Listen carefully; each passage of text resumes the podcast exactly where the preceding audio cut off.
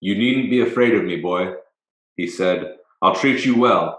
I bought you for your face. You reminded me of someone. May I ask of whom, my lord? said Caspian. You remind me of my master, King Caspian of Narnia. Then Caspian decided to risk everything on one stroke. My lord, he said, I am your master. I am Caspian, king of Narnia.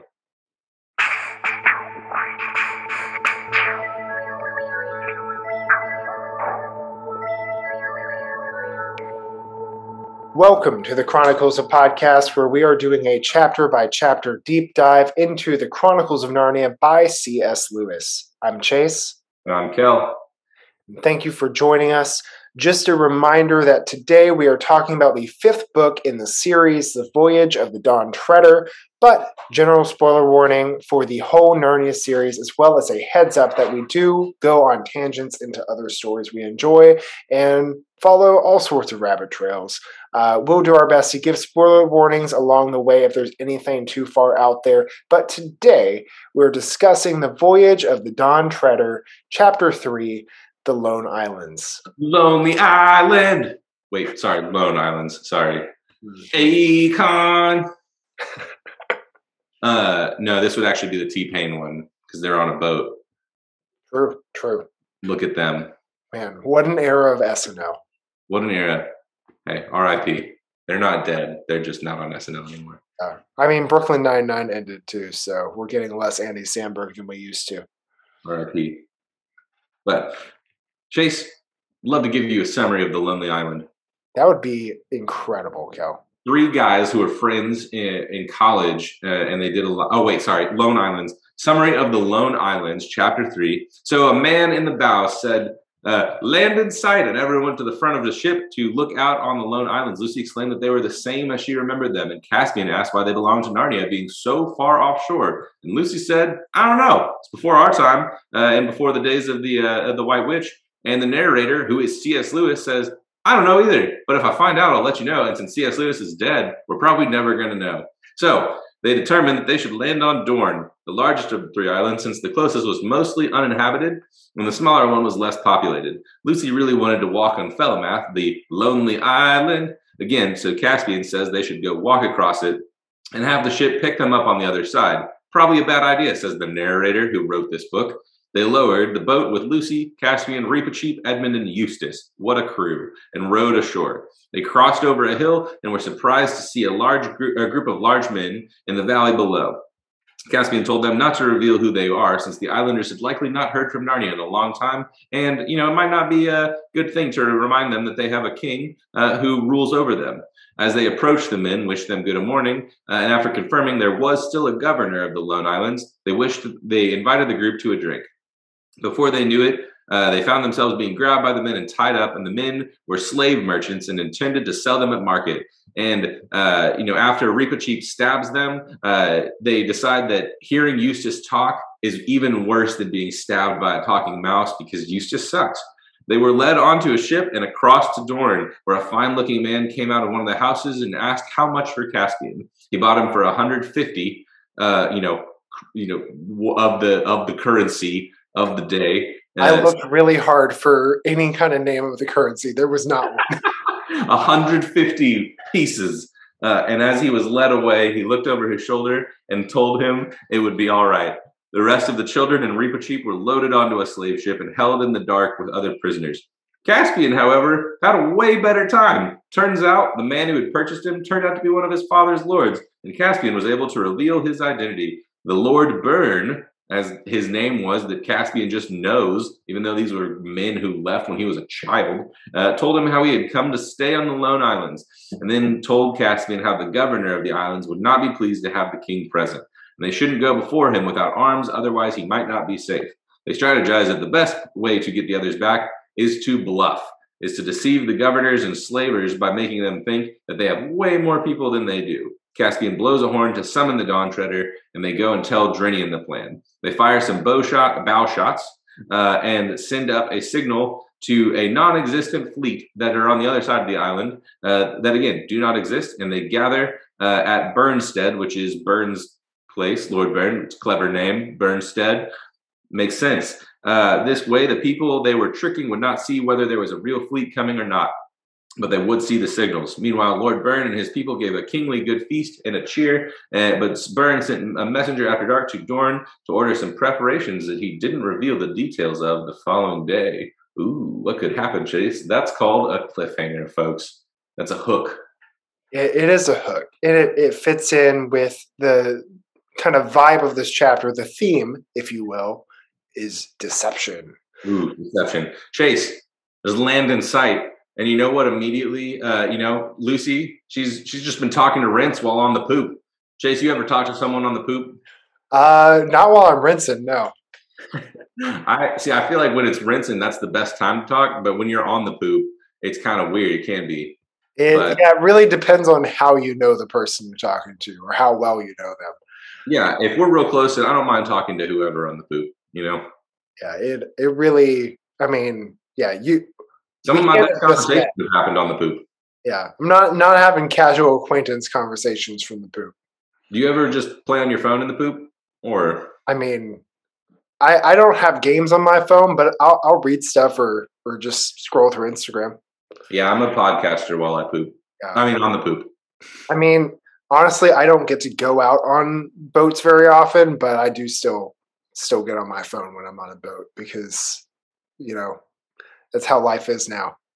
That's how it goes. But they uh, everyone rushes to see the land, and it turns out it's Felimath Chase, obviously the land that Oh. we're all aware of, uh, and it's Telemath.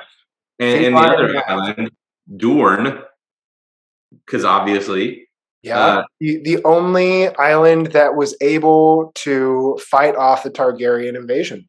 Dorne, correct. Uh, not D O R N E, D O O R N, Dorne. During Like, uh, like if someone from Minnesota was reading Game of Thrones. Oh, we got the land of Dorne. But uh, Irish? I don't know, man. Maybe. Could be. They you could. tell me. Uh, but then we get a really weird conversation that arguably doesn't need to happen, but it happens anyway because it's C.S. Lewis. And they're talking about uh, why the Lone Islands, not the Lonely Island, the Lonely, the, the Lonely Island belongs to no man, but the Lone Islands, why they belong to Narnia. Like, why? Because they're so far away from the shore. Caspian's like, yo, did y'all conquer them? And Edmund's like, nope, they were here during the days of the White Witch. Uh, and then C.S. Lewis, the narrator, interjects, being like, yo, I actually don't even know how these islands belong to Narnia. So if I ever find out, I'll let you know. Yeah, he straight up says like, if I ever do, and if the story is at all interesting, I may put it in some other book. Why is this necessary?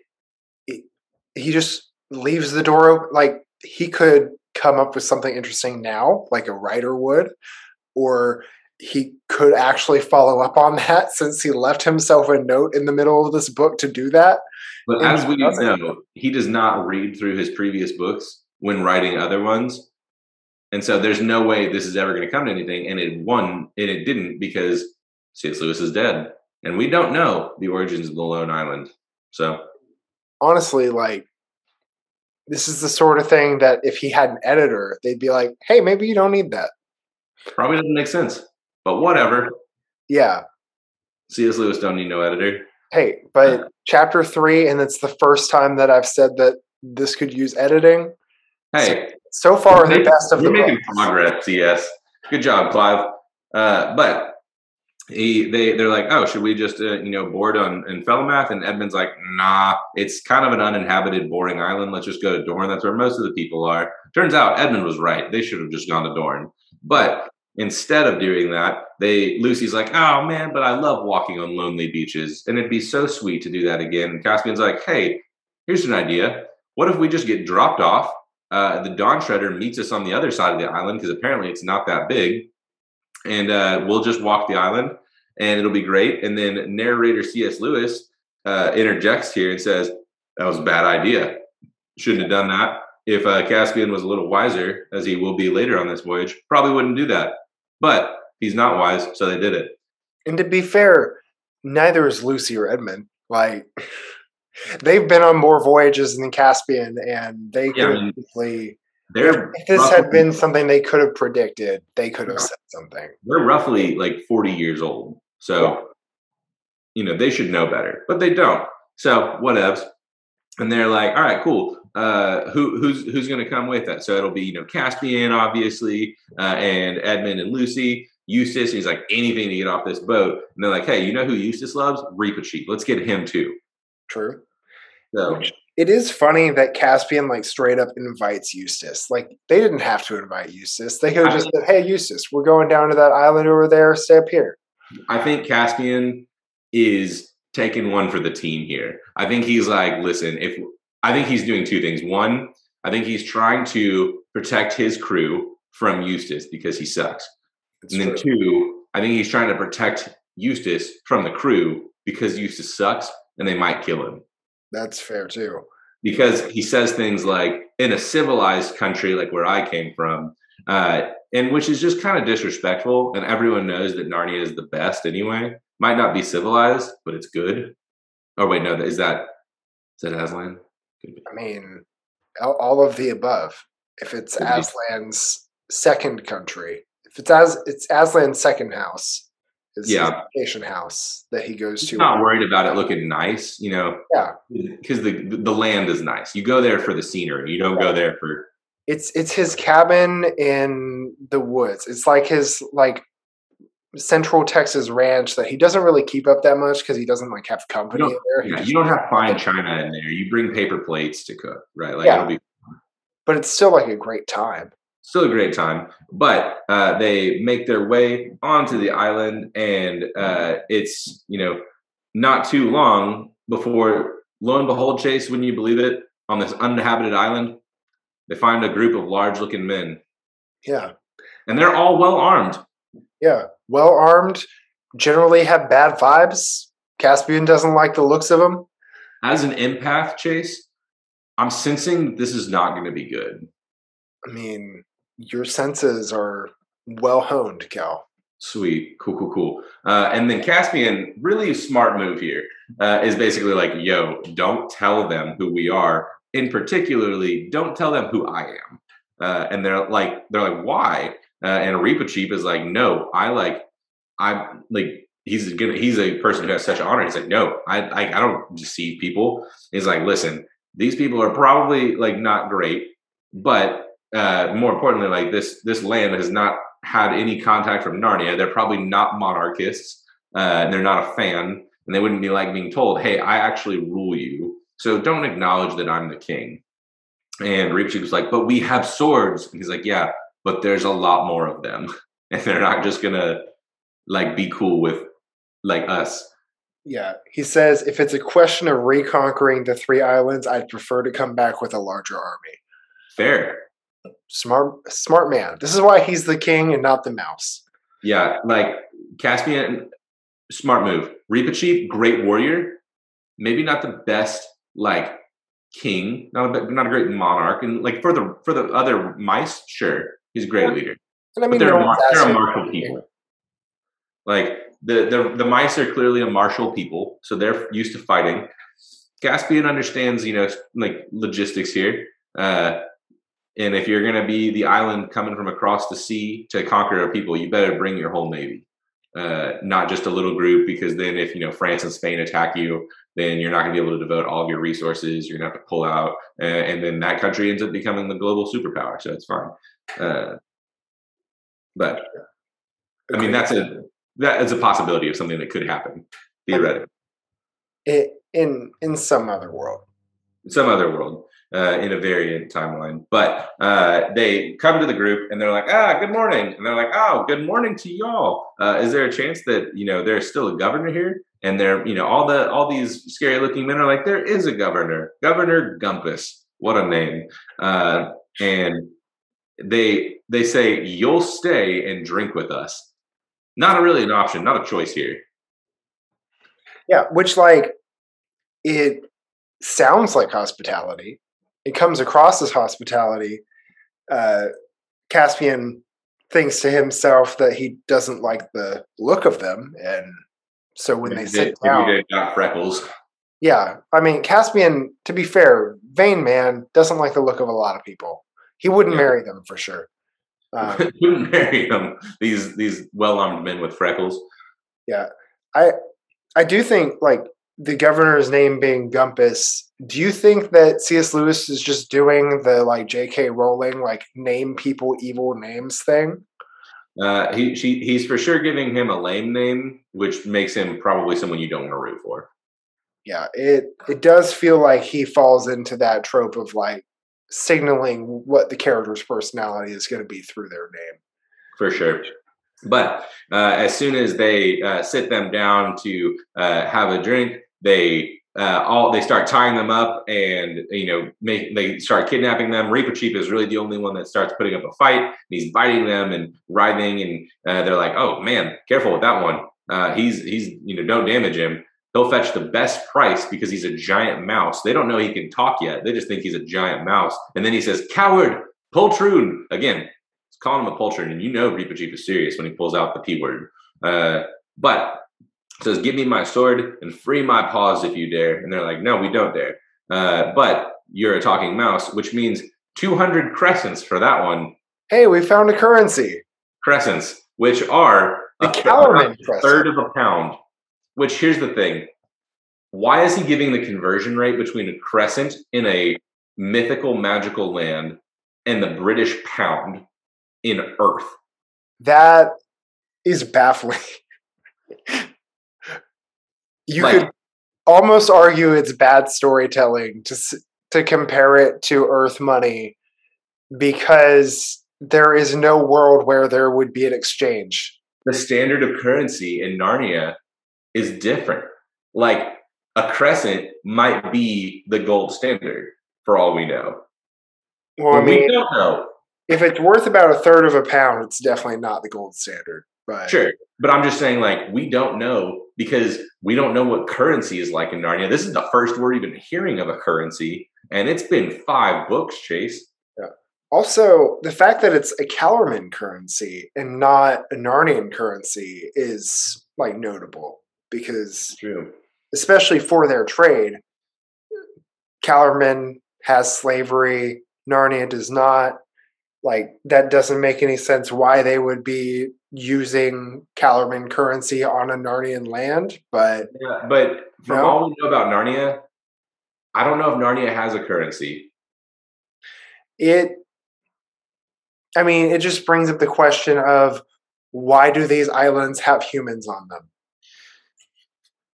I mean, Chase, didn't you know that humans are destined to rule Narnia and there weren't there haven't been humans seen anywhere except for all the places that humans were seen? I mean it we maybe, Miss Lewis needs to make a decision. Are there people humans, here or aren't there? Are the Pevensies the only humans that have ever been seen, or are there entire cities? Maybe these humans were similar to the other Telmarines uh, or the ancient Telmarines, and they got sucked in from Earth uh, and just ha- happened to be on these islands. Same thing with the Calormens. Who knew? They just got sucked in from Earth, and now they're chilling in Narnia. Uh, but but apparently there were cities there even in like Peter this day. Like that, this doesn't make sense. Hey, Chase, you're expecting C.S. Lewis to, you know, have continuity in his own story and I think you're asking too much. I think you're being a little bit unreasonable. You know what, Kel? I received that correction, and I uh, I apologize. Thank you. Even though I have made all of these same complaints, uh, I'm a different person now. You know, yeah. it's a, it's a different day. It's a Friday, so in which you're probably listening to this on a Saturday or whatever. I don't know when you listen, man. Like you do your own thing. I mean, Thursday, Tuesday, Five you weeks from now. Listen knows? to us while you're driving. Listen to us on the poop, man, wherever. Hey, this is a great podcast to listen to on the poop. Also, yeah. like if you're 30 years in the future when Earth has imploded and society doesn't exist anymore, and this is just a random transmission floating through space, shout out to you as well. Like and subscribe on our Instagram at Chronicles of Podcast. Maybe Wally's listening to this, you know the Terminator. But uh, regardless, uh, they figure out based on this conversation that their captors are not just kidnappers, but they are slavers because they're going to sell the children, the mouse, and Caspian into slavery. uh, and they're complaining. And the slave, the main slaver is like, hey, if you, you know, you need to take it easy because the easier you make it, the easier it's going to be and the more pleasant. Uh, you know, I don't, I don't, it's not that I do this for fun. I do this because I got to make a living my way as anyone else, you know. If I can't sell slaves, how am I going to make money, Chase? Fair. You right. You know, You, growing, know. growing a crop, like, you know, working at a factory. No, got to sell people. Got a human traffic. way. That's Look, the only everyone way. knows that you can't make a real living being ethical. So Yeah. Uh, if, something shady if you really want to make it big. if I've learned anything from Netflix documentaries, that's probably it. You know, if I want to make a lot of money, I got to do some unethical things. And if I do unethical things and I have money, I can get away with it. Yeah. Or at some point, the FBI and CIA are going to break into your compound and and it's going to be a big gun battle. Yeah, but Maybe we're watching different Netflix documentaries, Kel.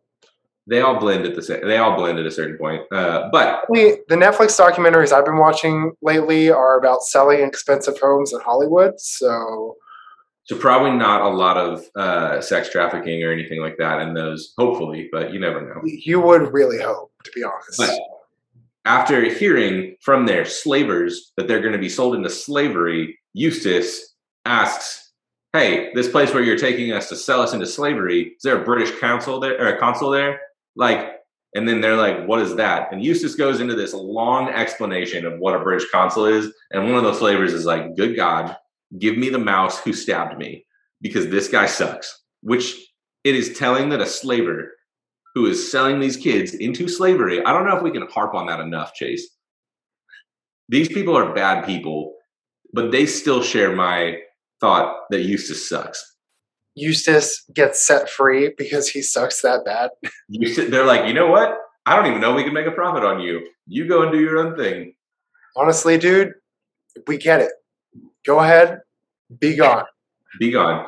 Uh, all jokes aside, want to make sure everyone knows we are very like we're going to talk about slavery in this podcast a lot because this is like the theme of this podcast and or this this chapter and like it is a real interesting thing that we're dealing with slavery uh, and and this concept from a british writer obviously looking historically back at you know the atlantic slave trade and how things looked. We mentioned this last chapter uh, of you know boats being piloted or like steered by uh, slaves and we're going to deal with it again in this chapter. And it's an interesting thing that cs lewis dives into and tackles. Yep. and it's i think we both appreciate him dealing with it but also recognize the limitations and the flaws in it. Yeah, it's like we we appreciate that he goes there and like it says something morally that the first bad guys in this book who are not Eustace are slave traders like that that sets the scene of of like the first bad guy we meet in Lion Witch in the Wardrobe is the White Witch. Slave traders are are in that category in this in this book, um, at least so far. And so it's uh, it's sending a message about the history of what Britain did, and also like there's so much crossover here between like not only the like Atlantic slave trade in the early Americas, but also like looking at like you have conversation about the British consul here, like stuff that's happening closer to C.S. Lewis's day of the way that Africa was divided up by the uh, European powers after World War One, and the ways that uh, British people in particular, but Europeans in general, treated the African continent, and like it's basically acknowledged here, like yeah, this isn't legal here, but it's still done, and like so to have all that context happening from the perspective of a british person does actually send a message in a time when the british empire was more established than it is today as we record this podcast. But it's also saying something that the people being sold into slavery or like kidnapped into slavery right now are all white children, and there are no people of color in this book to uh, that. Which luckily we wouldn't want it to be like, oh well, the one black guy in the book gets taken to slavery. Like that would be also terrible. But it's weird that this is happening in a completely white book, as far as we're aware. Yes, uh, if the you know, especially given the, the, the character descriptions and the movies, if anything, you know. Yeah. But uh, all that to say, we are acknowledging this, and we want we're going to talk about it throughout this chapter. But wanted to just give a forefront there. Uh, but as we go, uh, we you know join back to the group, and Reepicheep is basically just laying into these slavers. Mo- uh, everyone else is muzzled, and you would think that they would have muzzled Reepicheep as well, because he is just hurling insults at them uh, and just like going on a diatribe about how terrible these guys are. As opposed to muzzling him, they're just like, dude, keep going. Man, this is hilarious. They really do like they don't muzzle Reepicheep because they're entertained by the fact that he's talking. Which, like they keep saying like go on or like whenever he'd stop he's, they're like man this is like as good as going to a show like this is great one of you trained him. Oof. yeah I'm I'm just hoping that Reepicheep. I mean, it, it's been a while since I've read this book. I'm just hoping Reepicheep slaughters these guys. Yeah. i i would love for Reepicheep to be like a daredevil type character in this book and just put put on a mask and go just start slaughtering people in the streets Yeah, but here's the thing, Chase. You think Reepicheep putting on a mask is gonna help hide his identity to people? He's a two foot tall mouse. it could have been any mouse that mouse right there. This mouse, nope. It's the giant mouse with a sword. single-handedly taking down the organized crime of the lone islands The kingpin of the Lonely Island, Andy Samberg. Uh, but Reepicheep attacks Andy Samberg in the streets. what a crossover! Yeah. Uh, that's what I would pick. crossover of all time. but uh, they uh, are they make their way into the place they're going and they come to a fine looking uh, gentleman who uh, he is clearly familiar with these slavers. He's like hello like well pug which again terrible name but he's like well pug uh, and he's like what do you got today? basically. And pug is trying to uh, you know show he's showing his stock quote unquote and uh, the the man is interested in Caspian. He's like, I want him. Uh, and Pug's like, oh man, but I've grown accustomed to him. And he's like, dude, I don't want to hear it. I know your whole spiel. I'm not here to listen to your uh, like rigmarole. Uh, he's like, just tell me how much. And he goes, 300 crescents. He's like, I'll give you 150. And they're like, all right, fine. Uh, Lucy's like, no, don't separate us, which is fair. But Yeah. But Caspian's like, it'll be cool. Yeah. And like the Lord is like, I'm so sorry, I can't buy you all. Uh, like hopefully they don't treat you poorly. Uh, and this is we're we're gonna get into this here in a second. Uh, but so he buys Caspian and takes him away, and uh, like you know, Lucy and Edmund start they become really grim, and Lucy starts crying, and Pug, man, this guy sucks. Like he's just, I mean, obviously he's a slave trader, so he's like really not good at all. Yeah. But he just does some hard, hard gaslighting here, where he's like, "Now, Missy, don't you start taking on and spoiling your looks for the market tomorrow. You be a good girl, and then you won't have nothing to cry about. See, it's like stop crying so that you can remain pretty, so that I can sell you for more." Ugh. Look, tough look for our slave traders. I mean, I don't know if there's really redemption that you can have for the slave traders, but this is this is not doing anything to help your cause. Yeah, yeah. I mean, you wouldn't expect there to be, but it's uh it's still rough. But Chase, good news. Caspian's having a great time. He is. He a much more interesting one.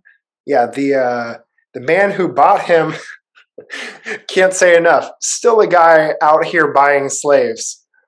Which we're told later that everyone who's working in his like his setup is free. Mm-hmm. but like he is funding the slave trade as he's do, Yeah. doing that. Like, look, I don't, I'm going to talk about this more in my further up and further in because this is problematic. But dude is buying slaves, freeing them, but buying slaves nonetheless. But Chase, wouldn't you believe it? This guy, he turns out like he says, "Hey, I only bought you because you looked like my old master." Uh, and he's like, "Who's your old master?" He's like, "You know, King Caspian of Narnia." And Caspian's like, "Wouldn't you believe it? That's me." you know my dad. Uh, he's like, I'm King Caspian, the younger one, but you know, that's still me. Uh, and the guy's like, "Ah, I don't know, like you do look like him, but how do I know this is true? I will point out the phrase "I bought you for your face" I makes me uncomfortable. his face off. The Nick Cage. He's really doing a Nick Cage movie here. I mean, dude bought a slave. I mean, look, say no more. Like, I'm just saying, he like you're gonna say he's above like slave buyers are above cutting people's faces off. We don't know that. But did he buy a dinosaur skeleton? It's the real Nick Cage question. But did he buy an island to clone dinosaurs from mosquitoes and create a theme park? Look, if we let this go on long enough, he will. This is the Lonely Island, man. Uh, but he says, How do I know you're actually Caspian? And he's like, Well, first, by my face, but second, because uh, I'll tell you exactly who you are. You're one of the lords, which is like, this is a stretch. I, I mean, I guess it's not that much of a stretch, but it's like, no, you're one of the lords Argoz, Bern, Artesian, Restimar, Mauverborn, or whatever, the other ones. What if he had been one of the other two, Chase? Man, it would have gone a lot more bad for Caspian. So funny if he'd have been like, oh, you know what? Oh, you forgot my name. How dare you? I'm Rhoop. Roop Scoop Poop. Roopty scoop poop. Roop is Uh, up on the poop. And so here's the thing: he names all these things, and he's like, "And if you, you know that doesn't work, I'll you know, I'll prove to you by my swordsmanship uh, that I am him." Which, like, he, bro, how's he gonna know you by your swordsmanship? You he left when you were a baby. Like, Yeah. And it's interesting, like, so of course this works, but the man's like, yeah, it's his father's very voice and trick of speech. Like, how would Caspian have the same pattern of speech as his dad, who died when he was too young to remember that he was even king, let alone teach him how to talk or anything else? like if anything, he would have been like, "Oh my word!" If it isn't his father's voice and the same speech used by that half dwarf, that guy that raised him, or that nurse that told him about Narnia. more likely which like i'm sure there's formal like whatever whatever like especially we saw it a lot more in uh in the horse and his boy just like the more formality of the way back back when everyone was using king james version um it but yeah here it's just like that's kind of weird but okay sure yeah he's got his he talks just like his dad So here's where it becomes. I have several questions here. So he goes, the money, like Caspian goes, the monies your lordship dispersed for our person will be made good from our own treasury. And he says, They're not in Pug's purse yet, sire, said the Lord Bern, for he it was, and never will be, I trust. I have moved his sufficiency, the governor, a hundred times to crush this vile traffic in man's flesh. So, and then he, and then Caspian says, "My Lord Bern. So, I have several things here. First, this is C.S. Lewis's way of being like, "Hey, Lord Bern, not actually a bad guy. He's against the slave trade, and he's trying. He's told the governor, "Hey, you should make slave trade illegal here." So even though he bought slave slaves, trade. even though he bought slaves, you know, he's definitely still a good guy because he's trying to tell the guy, "Hey, you should stop slave trade stuff," even though I'm funding it. myths about our founding fathers. like this is so he's trying to redeem lord Bern. but second it just says it like we are introduced to Lord Bern's name not because he said, I'm Lord Bern, but because the narrator says, said the Lord Bern, because that's who it was. And then Caspia just somehow knows which one of the lords he is. That's an inconsistency that's just really annoying to me. Yeah, like because we know everything they said, like it's there. It's also it is what it is. I just have an introduction because he says you're one of these lords, and then later he just knows which one of them he is. And he well, again, when he started using the royal our, then he instinctively knew which of his lords it was. Uh, his dad's spirit came upon him so that he could know. That's why he spoke like his dad. The Lord said to my Lord, Lord mm. that was an interesting cut there. Uh, but all that to say, I'm annoyed. I don't like it, but whatever. Um, he goes, So tell me your story, Bern. Uh, and he's like, Well, easy enough. You know, I left with the other six lords, came to this island, fell in love, and I stayed because your uncle sucks, just like Eustace. Yep. Man, started a uh, democratic socialist paradise. Started a started my little, you know, I have a happy little fiefdom uh, where you know I'm a feudal lord, but I'm a pretty benign feudal lord. It's pretty cool. I mean,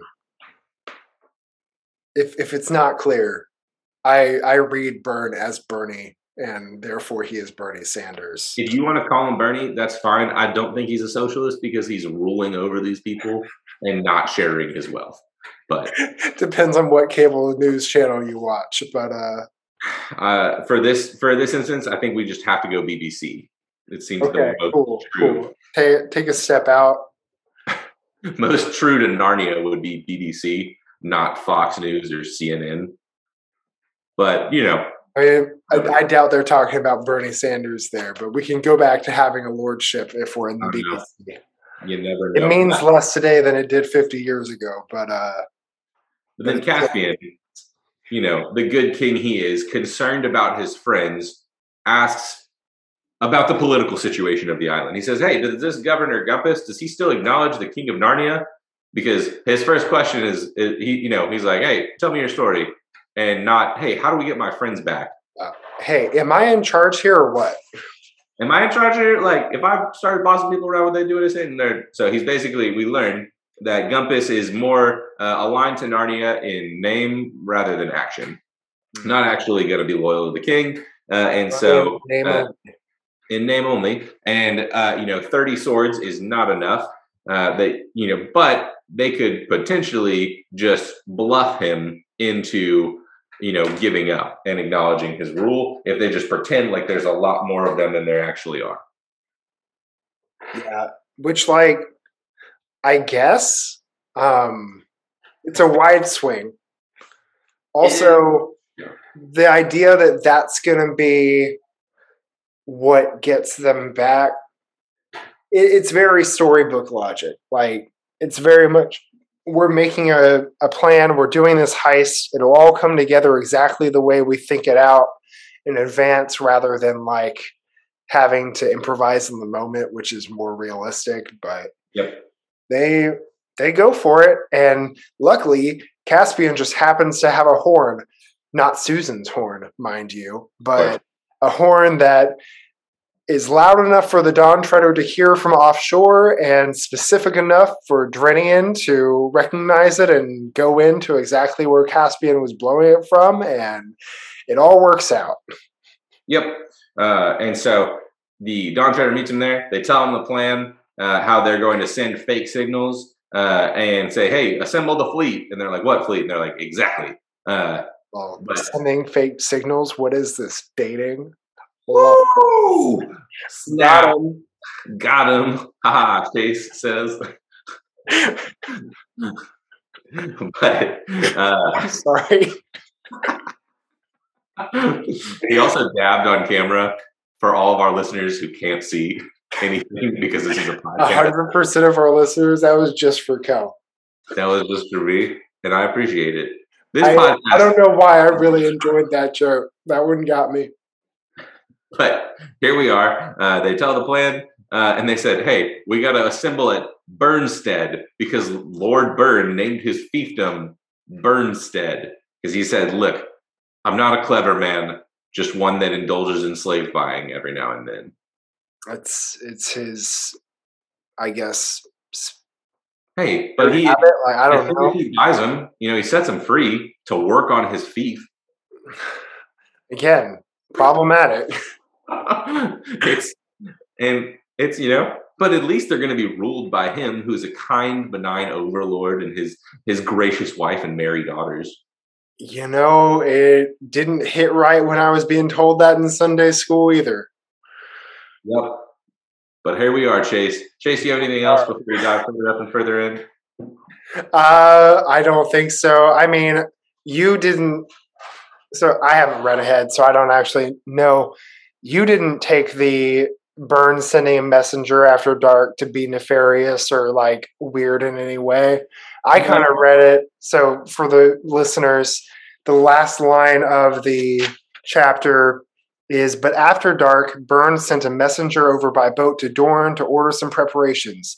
He did not say exactly what for the following day. And that hit me as like a, oh, is this guy like potentially to backstab?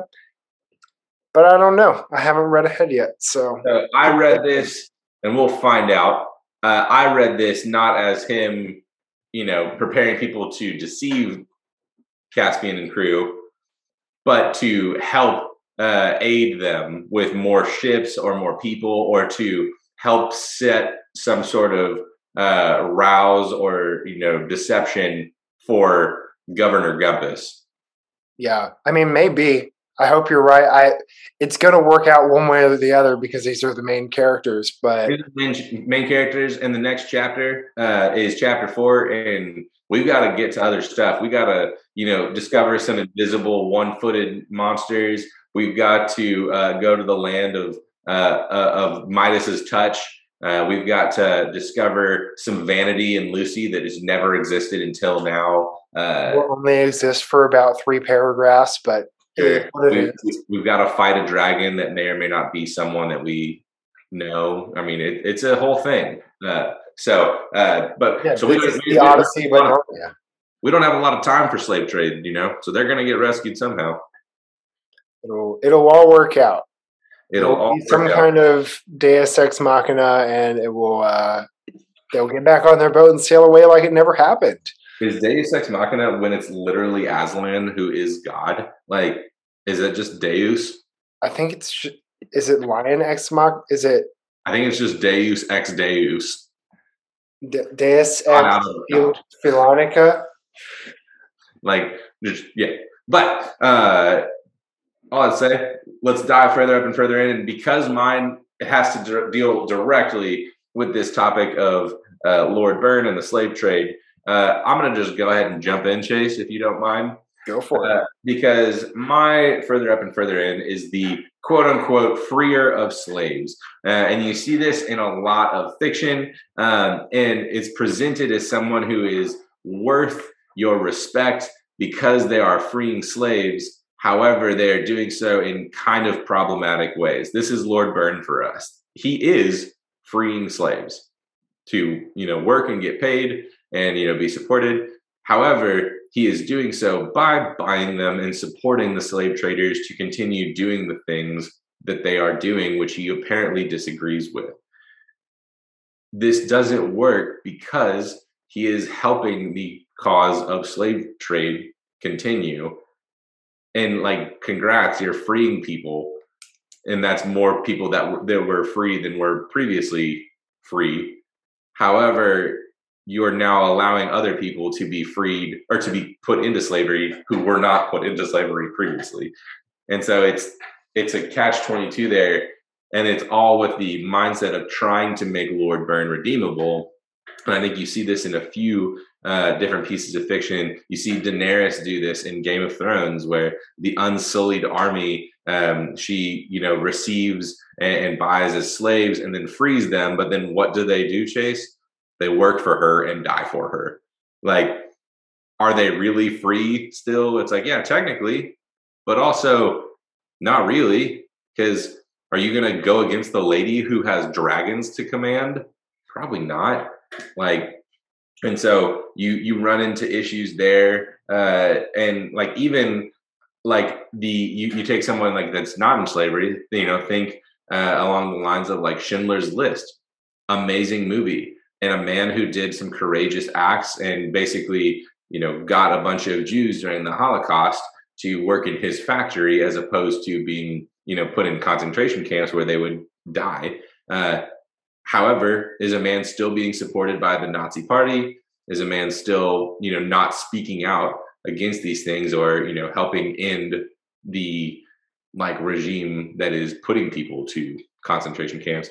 And it's one of those things where it's like it, it makes these issues so tough when you're like, yes, this person is redeemable, but is not doing all the things they could or should be doing and not even necessarily ending, but potentially are propagating the system by thriving because of it. And it's just a it's a tough thing, and you see it throughout fiction and throughout uh, the history of the world. Even is people who like get propagated by this, but then are also remembered as heroes because of certain things. When it's not as simple as that. Yeah, it's kind of a pragmatism versus an idealism situation. Absolutely. But well, for my further up and further in, uh, I just wanted to talk briefly about this kind of archetype of the secret lord. So, like this hidden important character. So, in this chapter, the Lord Bern starts out as this unnamed figure who comes out of his house and calls out about buying Caspian. Um, like we don't actually learn that he is important or someone who we would know until after some things have transpired. And this is something that happens a lot in literature and storytelling in general. This idea that, like, this kind of shrouded, hooded figure or just this mm. unknown anonymous figure would kind of wander in, but then turn out to be someone significant. Like the thing that really came to mind for me here was in Star Wars in uh, the the real episode one, so episode four, uh, when Ben Kenobi rescues Luke, and he's just uh, this guy living in the wilderness who's kind of sketchy and he hasn't heard he hasn't heard the name Obi-Wan in many years. Uh, but like he starts out as this anonymous hermit and then turns out to be this legendary warrior Jedi like like figure that is going to both train Luke and also randomly disappear in a puff of smoke for some reason. Um, but yeah, this idea that uh, or like you see the same thing with Loda, with Yoda. Uh, it's it's a lot. Anyways, what I'm saying is though, like this archetype of the hidden important character is a way for uh, it's kind of a plot device, but it's also a way for us to kind of see a new like figure come in that like has weight to their actions. You you don't do this with someone who's just passing through and like you randomly learn, oh, his name is Kevin. Like it, it's basically a way for C.S. Lewis to signal to us as the reader that like this guy is going to play a significant role in the plot going forward, even if it's probably just for the next chapter or two. But he's one of the seven. We got the first uh, ring. We got the first Power Stone. Yeah, he's our first MacGuffin to to discover. Kel, the first MacGuffin of seven, potentially more Depends. Who knows? But Chase, you know, I know that we bought this podcast and that you've you, you've really purchased it, but it's free for our listeners. That's true. Which it doesn't is great. cost them fourteen dollars a month.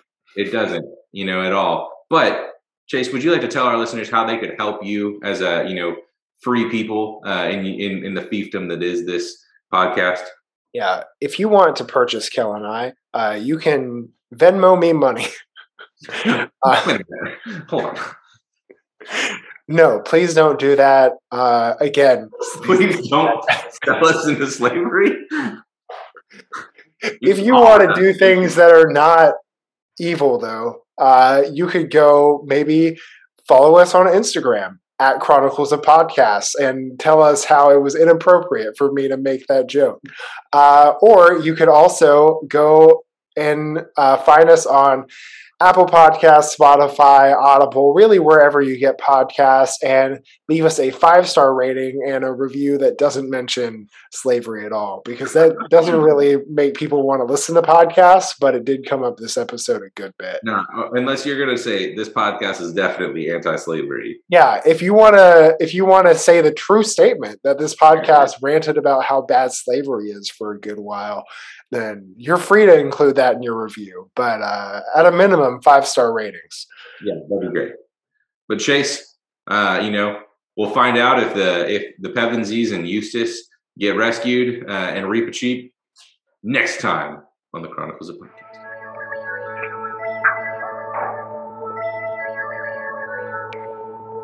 That was my, you know, attempt at a C.S. Lewis cliffhanger. Yeah, I mean, felt very uh like Saturday morning TV. I like it.